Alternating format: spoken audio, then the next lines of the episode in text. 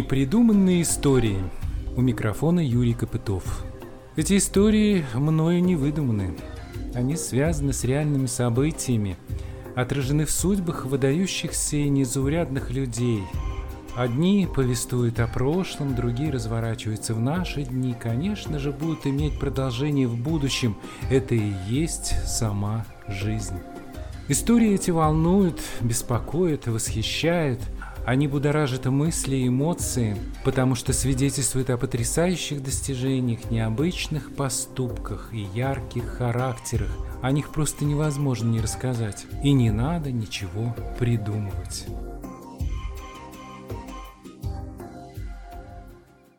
Любовь к отеческим гробам. Хранители старины. Часть седьмая.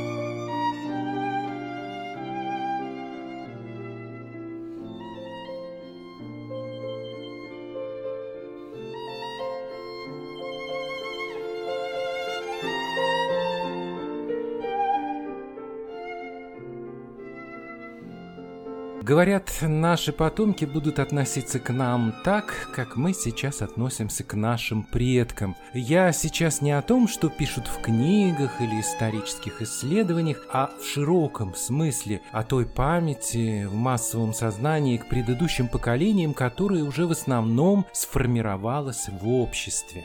В 1830 году Александр Пушкин в одном из своих черновиков оставил такую запись. Два чувства дивно близки нам, в них обретает сердце пищу, любовь к родному пепелищу, любовь к отеческим гробам. На них основано от века по воле Бога самого самостояние человека, залог величия его. Эти слова великого поэта вот уже почти два века воспринимаются как философское послание будущим поколениям. Оно абсолютно всем понятно и довольно часто цитируется. Чаще всего эти слова вызывают у нас в основном довольно грустные мысли. Наверное, потому что не всегда мы могли достойно распорядиться этим посланием и выполнить оставленное завещание, хотя 30-летний поэт как раз строки об отеческих гробах наполнил по большей части позитивные идеи. Он также напомнил нам, Земля была без них мертва, без них наш тесный мир, пустыня, душа, алтарь без божества. Смысл этих слов заключается в том, что память о прошлом должна наполнить жизнь потомков новой силой, новыми идеями и свершениями. Поэт воспринимал смерть не как уныние, а как стимул к жизни, движение вперед, ведь зная прошлое, легче смотреть в будущее. Скажите, вы много знаете вокруг себя таких людей, которые устраивают экскурсии для своих земляков на старые кладбища? И рассказывают им о судьбе тех, кто похоронен там в прошлом или в позапрошлом веке. Я таких людей за всю жизнь встречал не более двух-трех, а в Орле до недавнего времени не знал никого. Наши старые, а порой и новые кладбища обычно наводят только на очень печальные мысли. Иногда даже думаешь, лучше бы не быть на них похороненным. И так почти везде. Мне еще в прежние годы показывали места массовых захоронений под Воркутой, на которых уже построены дороги, здания, а иные безымянные кладбища заросли, забыты. Страшно подумать, тысячи забытых и канувших в бездну людей, имевших свои имена, свои судьбы.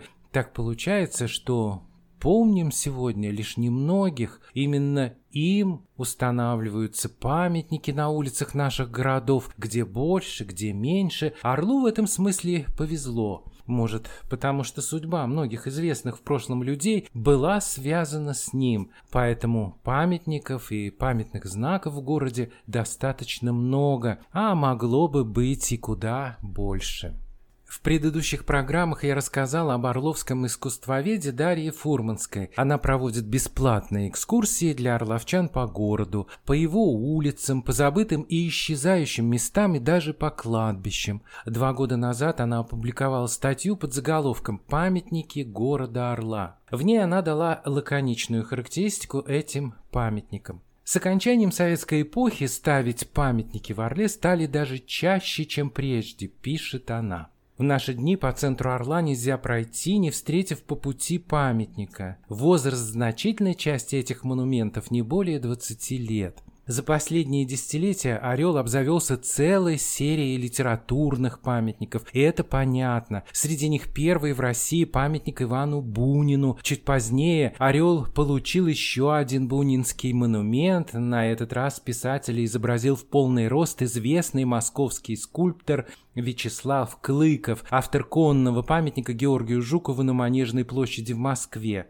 Правда, место установки памятника у здания городской администрации вызвало некоторое недоумение у горожан. Само сочетание «Бунин на Пролетарской горе» многим показалось странным. Затем был установлен памятник Афанасию Фету. А еще на университетской площади появился бюст Александра Пушкина и поясной скульптурный портрет Сергея Есенина с тоской смотрящего на место, где когда-то был дом его первой жены Зинаиды Райх. Перед зданием исторического факультета Орловского государственного университета, где в XIX веке располагалась Орловская мужская гимназия, были установлены шесть бюстов выдающихся орловцев, бывших учеников этой гимназии. Среди них писатель Леонид Андреев, политик Петр Столыпин, математик Андрей Киселев и полярный исследователь Владимир Русанов. Но один из бюстов там явно лишний. В Орле столетней давности было два знаменитых человека, человека по фамилии Писецкий. Один педагог и краевед, уроженец Черниговской губернии, приехавший в Орел уже взрослым и работавший в Орловской духовной семинарии, Гавриил Михайлович Писецкий а другой – местный уроженец Павел Яковлевич Писецкий. Он родился в Орле, окончил мужскую гимназию и навсегда уехал отсюда. Стал известным путешественником, врачом, художником и писателем. И, конечно, именно ему нужно было установить бюст у здания гимназии, но произошла ошибка, и Павла перепутали с Гавриилом. В 2009 году Орел установил, наконец, памятник композитору Василию Калиникову. Воплощение своего замысла скульптор ждал более 10 лет. В 2012 году в Орле появился первый конный памятник генералу Алексею Ермолову, московского скульптора Равиля Юсупова. Этот во всех смыслах выдающийся монумент, однако, смутил многих горожан подозрительным сходством с медным всадником в Петербурге, а немногих углубившихся в тему еще и не менее подозрительным сходством с конным памятником Ермолову в Пятигорске, выполненным тем же скульптором на два года раньше. 2016 год победил все рекорды по установке памятников в городе. Орел получил в подарок сразу пять монументов, бронзового орла на железнодорожном вокзале, бюст великого князя Михаила Романова, стоящих в полный рост маршала Ивана Баграмяна и святого Серафима Саровского, а также конного Ивана Грозного – из них только Михаил Романов не вызвал в Орле почти никаких нареканий ни по месту здания, где великий князь действительно бывал, ни по качеству небольшой скульптуры. Лишь редкие городские долгожители немного вздрогнули, вспомнив, что много лет назад на этом месте был один из городских памятников Сталину. А вот скандал по поводу установки первого за всю историю России памятника Ивану Грозному даже вышел за пределы города. Памятник собрал все возможные поводы для претензий, споры по поводу авторства, места установки и качества скульптуры, но прежде всего самой личности средневекового правителя. И спустя годы споры эти не утихают. Это был фрагмент из статьи Орловского искусствоведа Дарьи Фурманской, а в беседе с ней я поинтересовался, какой же все-таки, на ее взгляд, самый удачный памятник в Орле. Ну, самый удачный, наверное, все-таки Лесков, потому что там и задумка была удачная, и она была все-таки осуществлена в полной мере, потому что у нас с Тургеневым на Тургеневском бережке пытались сделать почти то же самое, но там персонажей не сделали, памятник там остался один а задумка была похожая. Тургенев в окружении своих персонажей. Поэтому, да, я считаю, что, наверное, Лесков наиболее удачный, тем более, что он и стоит в таком замечательном месте. Там виды, наверное, не самых таких красивых, открыточных в нашем городе. Вот я его считаю, наверное, самым удачным. А вообще занялась я историей памятников, потому что работала со своими учениками-экскурсоводами и ну, пришла к такому выводу, что вообще ну, все вот советская эта методика проведения экскурсий это от памятника к памятнику. То есть у нас в основном в советское время показывали памятники. Показывали довольно в такой сухой и пафосной манере. Вот мне хотелось и от этой манеры самой отойти, но и изучить историю памятников и подать их в каком-то нестандартном виде. То есть какие-то необычные истории с ними связанные, не так, как вот у нас многие экскурсоводы еще с советской школы это делали, не, не только в Орле, а вот именно каким-то необычным способом рассказать про эти памятники, раз уж мы на них натыкаемся на каждом шагу, раз их так много в Орле. Ну а самый, скажем так, курьезный или смешной или неудачный памятник в Орле какой, на ваш взгляд? Из не сохранившихся, наверное, самый смешной был Маркс на площади Маркса. Это вообще мой любимый памятник его поставили в 1920 году, тогда такие памятники ставили по всему Советскому Союзу. И это вот была такая жутковатая голова без туловища, без шеи, которая просто лежала на постаменте. У меня есть такое подозрение, что ее в свое время пугали детей. Просуществовала эта голова недолго, но вот память о ней осталась в виде площади Карла Маркса. Вот это название, оно берет свою историю, конечно, оттуда. Но из современных памятников, конечно, вне конкуренции у нас Иван Грозный, что он собрал ну, все возможные поводы для скандалов за такой короткий период, пока он был поставлен, там было все. И по поводу личности спора, и по поводу личности того, кто его поставил.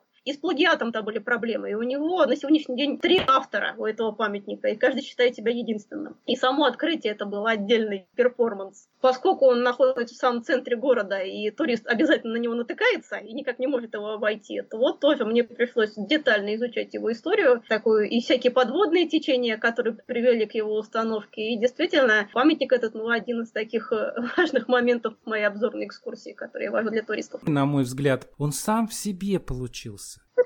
такой продукт эпохи получился. И то, что он сам себе, и то, что у него жесточайшим образом нарушены пропорции, что ноху Ивана Грозного как-то совершенно не хватает. Если он сойдет с коня, то у него руки, скорее всего, будут волочиться по земле.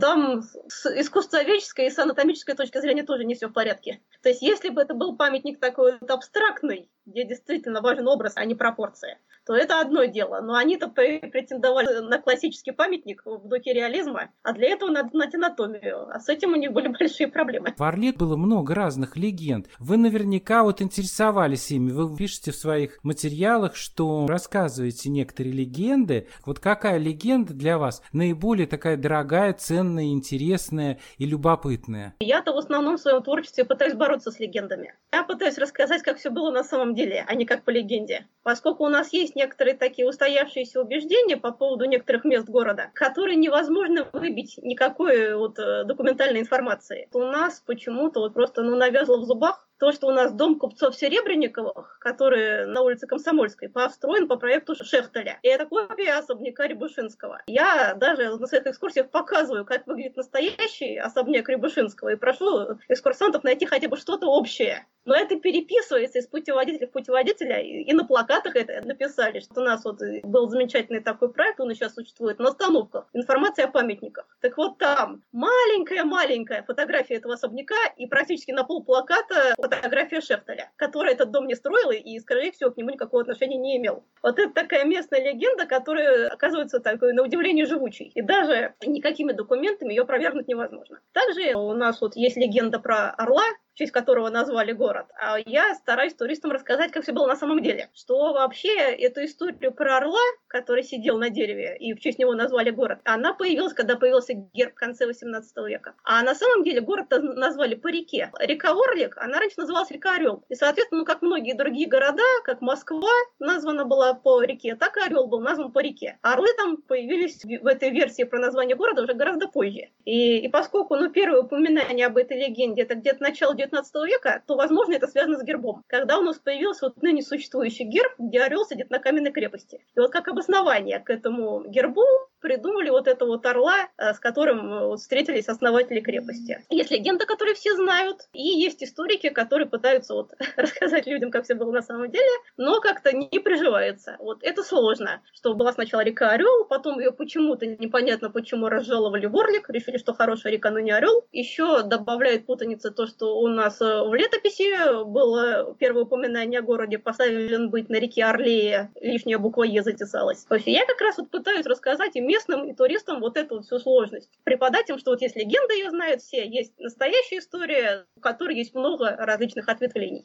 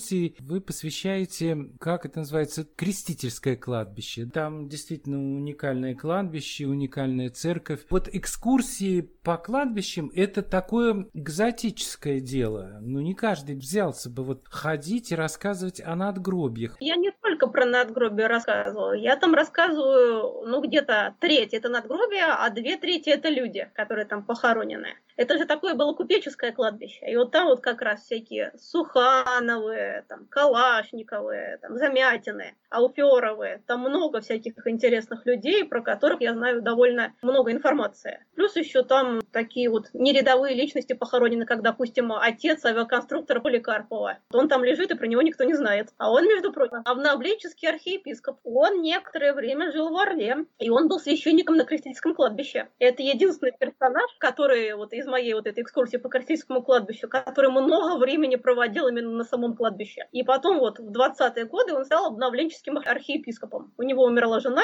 во время эпидемии тифа, и он вот ушел к обновленцам, и умер он в 36-м, по-моему, году сложив себя сан архиепископа, но уже по состоянию здоровья. Очень интересный человек, совершенно удивительная судьба. За его могилой ухаживают не родственники, а какие-то просто люди, которые, видимо, имеют какое-то отношение к авиации. Там какая-то очень интересная была история, что недавно эту могилу реконструировали, поставили там новый памятник. Я подумала, что приехали родственники Поликарпова. А потом вот мне там рассказали, что оказывается там где-то рядом лежит летчик, и он узнал, что это отец Поликарпова, и его родственники узнали. И за свой счет они поставили ему новый памятник. Такая тоже удивительная история. И там прямо сейчас написано «Могила родителей авиаконструктора Поликарпова». Что кладбище это интересно. Там много интересных людей можно встретить. Хотя вы в таком уже посмертном виде. Я вообще не люблю кладбище. А я вот как-то с детства их люблю. Я вам даже скажу, что у меня первая экскурсия моя вот в жизни много-много лет назад была именно по кладбищу, по крестительскому. То есть вот именно вот для участников форума Oral Story. И я у них сначала была как специалист по кладбищам, я их ходила по кладбищам, в том числе по крестительскому. И это было вот всегда мой любимый любимые маршруты, я эту свою любовь и понимание, что это очень интересное место, вот уже много лет дарю посетителям своих экскурсий. Поэтому на Крестительском кладбище у нас всегда ажиотаж. Уже, казалось бы, ну сколько лет мы туда ходим, и всегда у нас нет отбоя от желающих сходить туда снова. Некоторые даже по, по второму, по третьему кругу ходят. Настолько это интересное место. Я объясню, почему я не люблю ходить на наше кладбище, потому что они в таком находятся запущенном состоянии. Если вы были за границей, вы, наверное, видели, что там в центре городов, крупных европейских прям находятся кладбища, действующие, и они находятся в таком изумительном состоянии, действительно памятники культуры, истории. Ну, нас примерно состояние, как наше кладбище. Особенно если сделать шаг вправо, шаг влево от центра, куда я, собственно, обычно и вожу людей. Вот, а это самый центр города, вот от памятника Лескову начинается. И то же самое, уже не говоря про район Курских улиц, но у нас весь город примерно в таком состоянии. Те места, которые хотят посетить туристы, они вот в любое время года преподносит массу сюрпризов.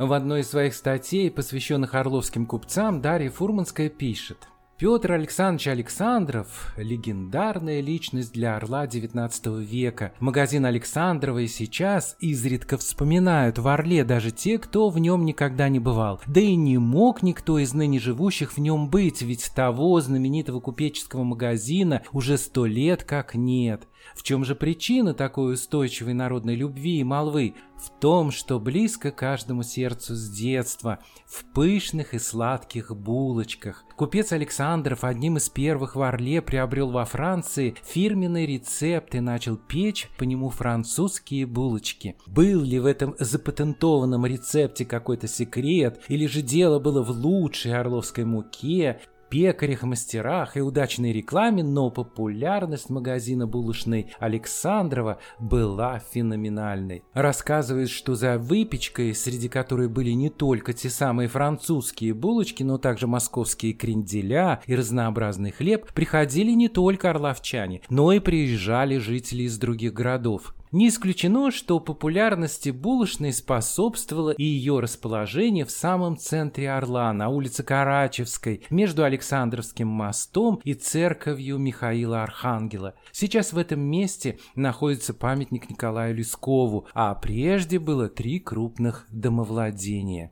Пик популярности магазина Александрова пришелся на начало 20 века и предреволюционные годы, когда самого купца Петра Александрова уже не было в живых, и пекарней владели его наследники. Возможно, это была жена купца, имени которой выяснить пока не удалось. Известно только, что она в начале 20 века много занималась благотворительностью, в том числе брала на воспитание девочек-сирот, давала им образование и приданное. Удивительно, но долгие годы уже в Орле Советском национализированную булочную горожане продолжали называть Александровской, а те самые легендарные булочки вполне официально именовались французскими. Лишь после войны на волне борьбы с космополитизмом эти булочки переименовали в городские. Пишет в своей статье Дарья Фурманская. Я поинтересовался у нее историей еще одного купца Александра Булаткина, судьба которого была трагичной. Это вот такое мое небольшое краеведческое открытие было. Я сделала ряд предположений и угадала. Был такой очень интересный дом с усадьбой, и этот дом существует до сих пор. Это многоквартирный жилой дом старинный, и у него на заднем дворе бывшая военная часть, это огромные склады. Это перекресток улицы Магазинной и улицы Второй Курской. И вот улица Магазинная, она когда-то в 19 веке была названа в честь этих складов. Склады это раньше называлось магазины. И вот я услышала от местных жителей, что когда этот дом принадлежал купцу Булаткину, какие-то упоминания о нем, вот опять-таки в каких каких-то открытых источниках, выложенных в открытый доступ до революционных публикациях. Узнала вот его трагическую историю, что он погиб в 1891 году в железнодорожной катастрофе. И написала две статьи. Отдельно вот про эту его усадьбу со складами и отдельно про вот эту семейную историю. Вот небольшой фрагмент из статьи Дарьи Фурманской, посвященной купцу Александру Булаткину.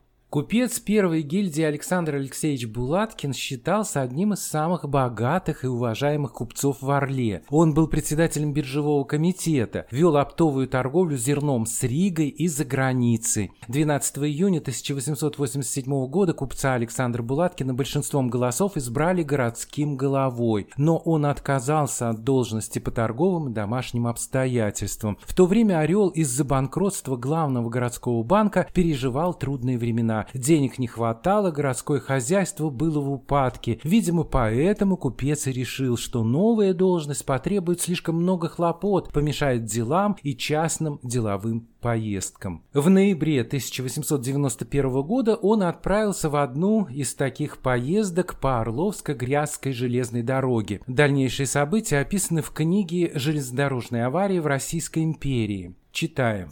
Несчастье 11 ноября произошло на Орловско-Грязской железной дороге на 19-й версте от Орла, на мосту через реку Оптуху. Поезд товарно-пассажирский в 13 вагонов шел из Орла на грязи. Не доходя одной версты до моста, один товарный вагон, по-видимому, сошел с рельсов, а затем четыре вагона соскочили с моста в реку, проломили лед и погрузились в воду. Число убитых, большая часть коих извлечена из воды, бригады доходит до 26. Среди убитых офицер, отставной полковник, доктор и купец города Орла. Когда в Орле узнали об этой катастрофе, на место отправилась редактор Орловского вестника Надежда Семенова. В ее отчете о поездке есть следующие строки. Вид трупов ужасен. Большинство лежит лицом вниз. В будке лежало только тело господина Булаткина, прикрытое брезентом. Сорочка на груди разодрана, его совсем обобрали. Приходится отметить грустный факт. При оттаскивании трупов сбежавшийся народ не брезговал грабежом. На трупе Булаткина не оказалось не только золотых вещей, кроме запонок, но даже все карманы были выворочены. Крушение на Орловско-Грязской железной дороге было крупнейшей за то время железнодорожной аварии в Орловской губернии и одной из самых крупных в империи. Весь Орел был поражен происшедшей трагедией. Огромным потрясением она стала для семьи купца Александра Булаткина, погибшего и ограбленного после смерти. Трагичности ситуации добавляло еще и то, что дом купца на Второй Курской, где проживали его наследники, стоял в двух шагах от железной дороги, убившей его, и шум проходящих поездов был слышен по всему дому и участку. Читаем в статье Дарьи Фурманской. И уже после выхода статьи мне написал его дальний родственник, который живет в Москве, и сказал, откуда вы все это знаете, и я никому об этом не рассказывал. А оказалось, что я вот на основе анализа вот этих источников практически полностью восстановила биографию вот этого купца, его последний период жизни. Единственное, что я немножко ошиблась, а, фигурировали в документах наследники купца Булаткина, я подумала, что это дети. Оказывается, не было у него детей почему-то, а у него были живы мать и жена. И вот этот э, дальний вот потомок этого купца, какой-то там троюродный, не дал эту историю, вот, э, ну, мать умерла своей смертью, а жену купца Булаткина, которая жила вот там же в районе Курских улиц, в 19 году убили грабители. То есть она тоже своей смертью не умерла. Она вот этот большой дом отдала на благотворительность под Мариинский приют, сама жила в маленьком домике на Первой Курской, ну, какие-то ценности у нее были, жила она одна, и вот грабители на это позарились и ее убили. То есть оба супруга, они умерли не своей смертью. Потомков у них в Орле нет, но вот дальних родственников я нашла, и с ними вот до сих пор переписываюсь.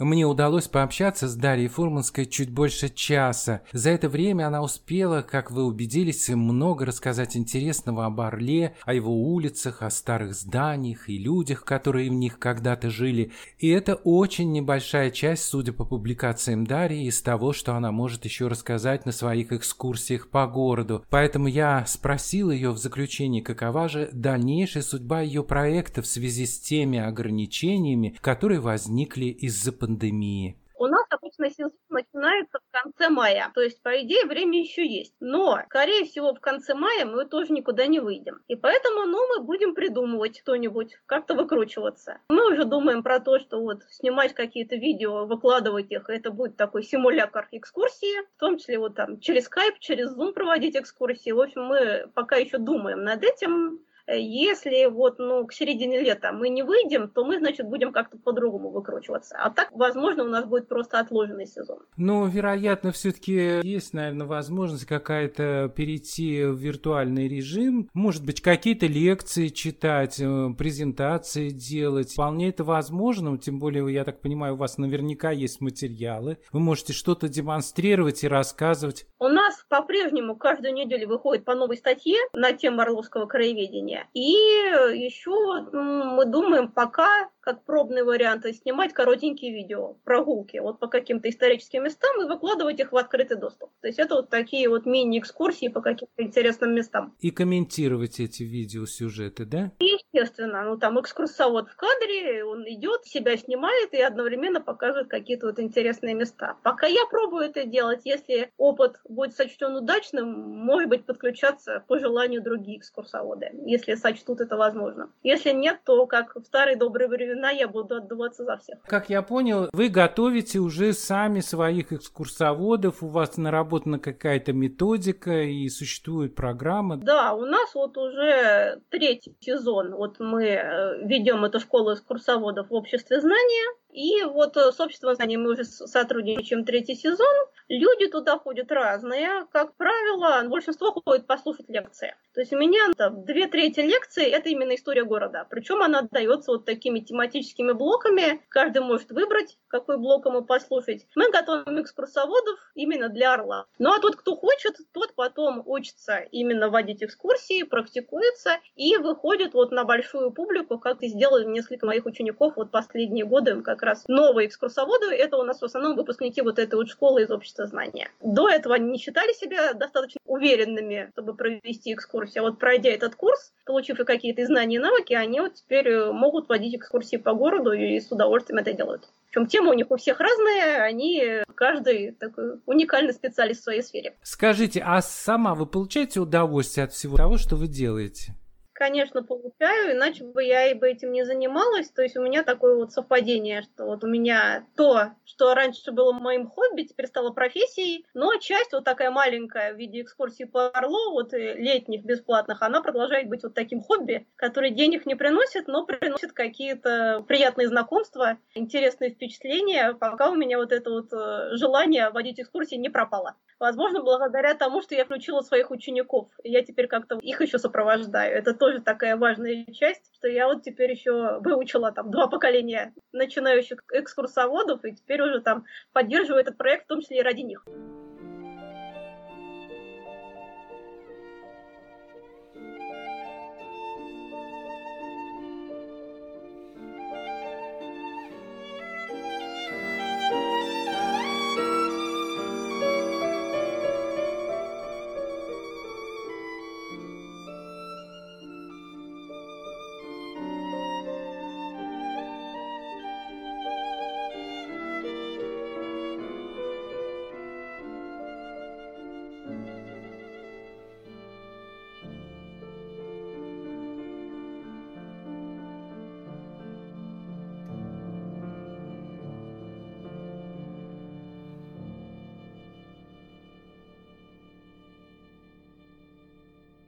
Это была программа «Любовь к отеческим гробам». В ней принимала участие орловский искусствовед Дарья Фурманская. Я прощаюсь, а в завершении прозвучит одна из песен фолк-группы «Мельница».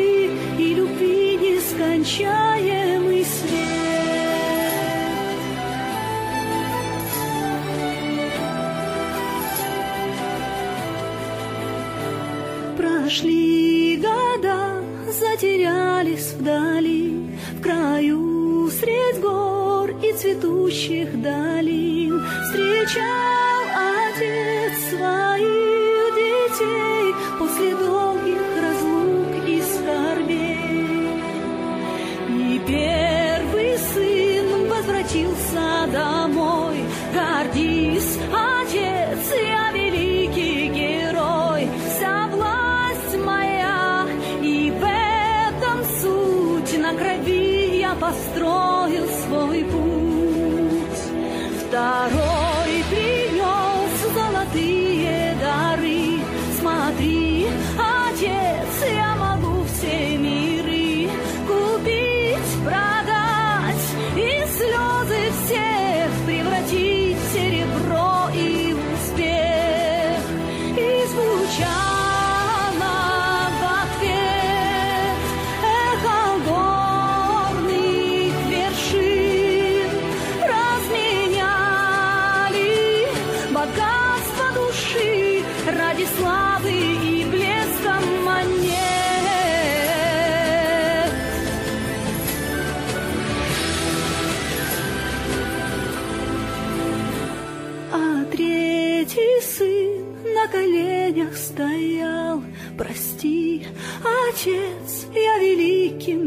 Стал, смиренным был, врагов прощал, отец теплотой отвечал.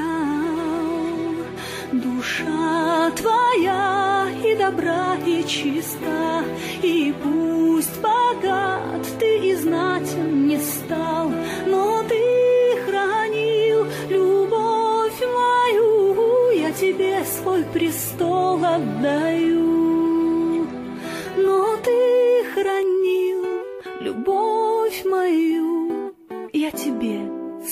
Любовь мою,